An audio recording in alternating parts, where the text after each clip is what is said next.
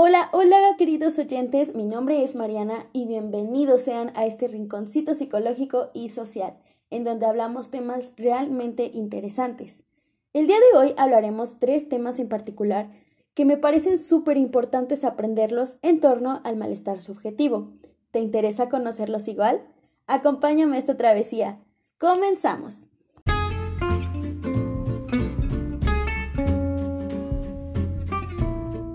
En primera instancia, tal vez muchos puedan preguntarse, ¿y qué es el malestar subjetivo? Cuando hablamos acerca del malestar, específicamente en términos emocionales, hablamos de una sensación subjetiva, es decir, bajo los propios sentimientos de las personas. A su vez, es una respuesta a distintas situaciones de la vida y del contexto social. En este punto es importante que retomemos la relevancia que tiene el bienestar psicológico para nosotros mismos, para poder sentirnos bien, para poder expresar esas emociones de una forma sana a las personas que nos rodean.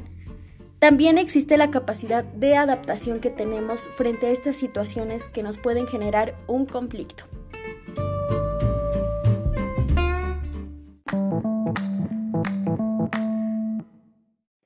Ahora, si bien es cierto, las sensaciones de malestar se asocian con diversas preocupaciones y conflictos que vamos atravesando a lo largo de nuestra existencia, y pueden manifestarse en las personas sin importar su rango de edad. Retomando este tema y a manera de ejemplo, les invito a que visualicemos cada una de estas etapas por las que fuimos atravesando en nuestra vida. Comencemos con la adolescencia. ¿Quién no durante este periodo experimentó esa sensación de estrés, nerviosismo, migrañas, mareos e incluso desmayos frente a alguna prueba, examen o evaluación. Bueno, pues esto es síntoma de un malestar subjetivo presente.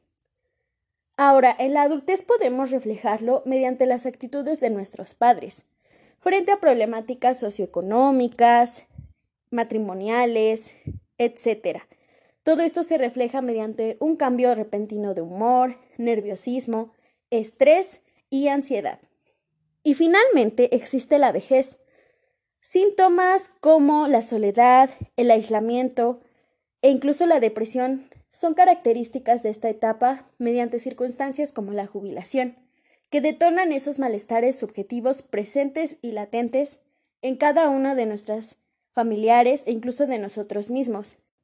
Es por ello, queridos oyentes, que les invito a que reflexionemos cada uno de estos factores que interfieren en nuestra vida personal, social y familiar de manera negativa y que generan ese malestar propicio que puede llevar a trastornos inclusive mentales. Cuidemos nuestra salud y más que nada cuidemos nuestra mente, nuestros pensamientos y nuestras emociones.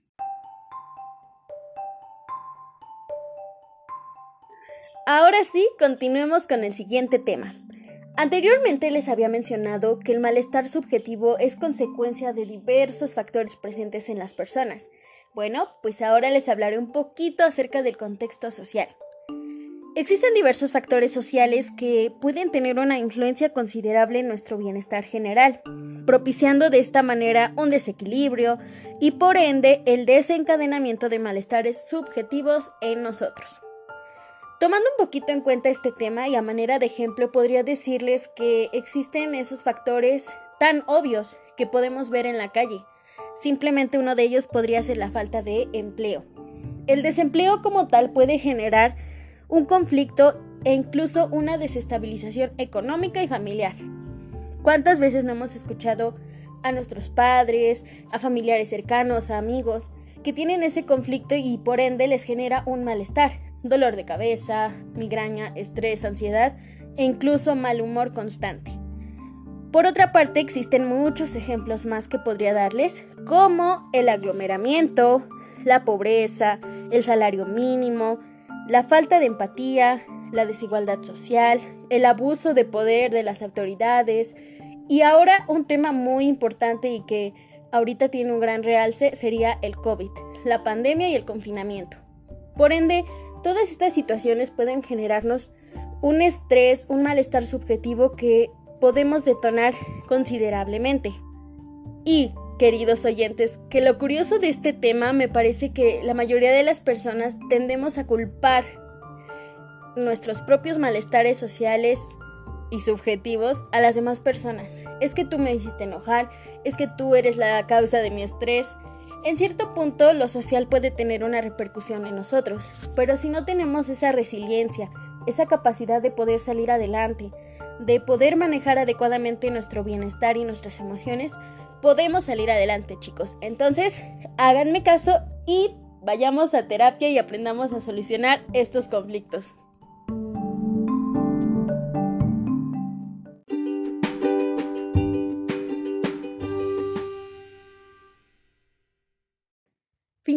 Chicos, adentrémonos al tercer tema, que tiene mucha relación con los dos temas anteriores que hemos estado analizando. Se preguntarán, ok, ya vimos el malestar subjetivo, los factores que pueden inducirlo, entre ellos el contexto social. Pero ¿qué otros factores pueden existir o qué contextos pueden influir en que tengamos ese tipo de malestares? Muy fácil. incluso se los tomo como el más obvio de todos, nuestra propia familia. y sé que tal vez alguno de ustedes podrá decirme, oye, espera, mi familia no es así, mi familia es sana, mi familia no es tóxica, mi familia crea hábitos para permanecer unidos, no hace comentarios negativos, etc.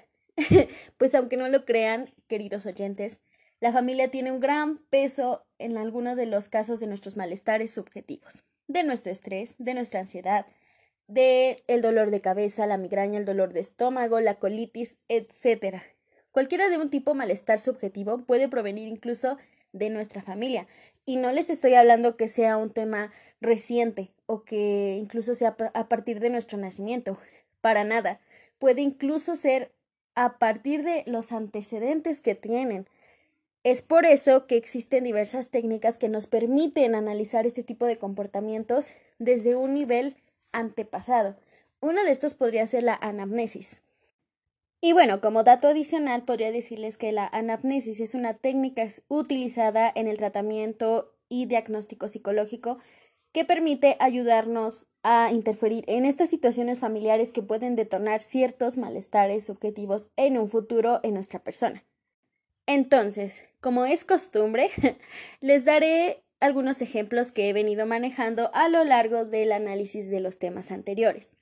Un ejemplo enfocado hacia la familia y hacia el malestar subjetivo que pueden propiciarnos podría ser provenir de alguna familia que tenga síntomas de depresión, de ansiedad, de estrés, de vulnerabilidad ante ciertas circunstancias y que pasen por crisis familiares.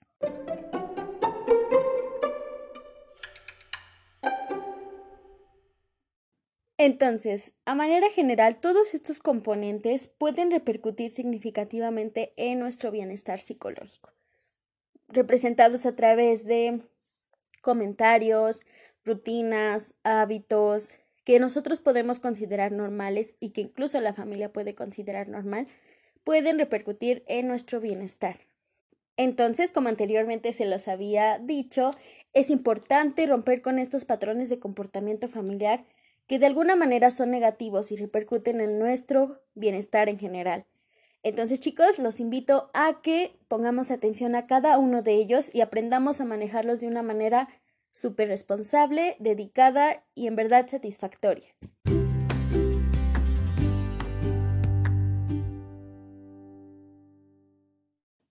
Y bueno, queridos oyentes, hemos llegado al final de este episodio, en donde se abordaron temas de interés social y psicológico que lo personal me parecen súper interesantes de tocar, más que nada para conocernos a nosotros mismos.